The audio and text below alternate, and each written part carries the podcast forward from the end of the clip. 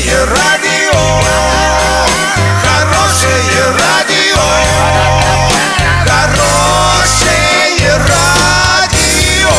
Радио Шансон. Новостями к этому часу Александра Белова. Здравствуйте. Спонсор выпуска «Строительный бум» ИП Халикова РМ. Низкие цены всегда. Картина дня за 30 секунд. Экс-замглавы Орска Елена Запорожская стала заместителем директора Новотроицкого института. Арчанин побил трех полицейских, находясь в наркодиспансере.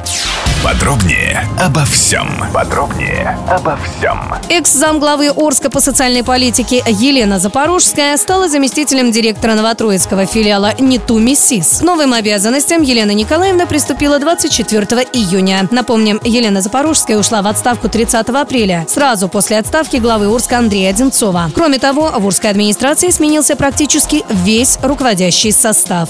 Буйный арчанин не пожелал проходить освидетельствование на алкоголь в наркодиспансере, куда его доставила полиция. Сначала он выражал свой протест словесно, используя грубые выражения, но поняв, что этим он ничего не добьется, решил применить силу. Он один пошел в рукопашную на трех полицейских, нанеся им удары руками и ногами. За это суд отправил его в колонию на один год.